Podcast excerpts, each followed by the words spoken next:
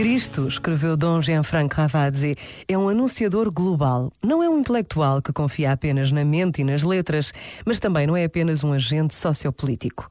Palavras e sinais, mensagem e ação, espírito e corporeidade estão unidos entre si numa revelação integral que conhece a proximidade total do outro.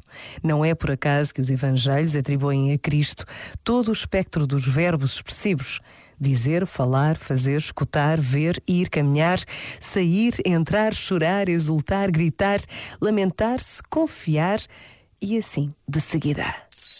Este momento está disponível em podcast no site e na app da RGF.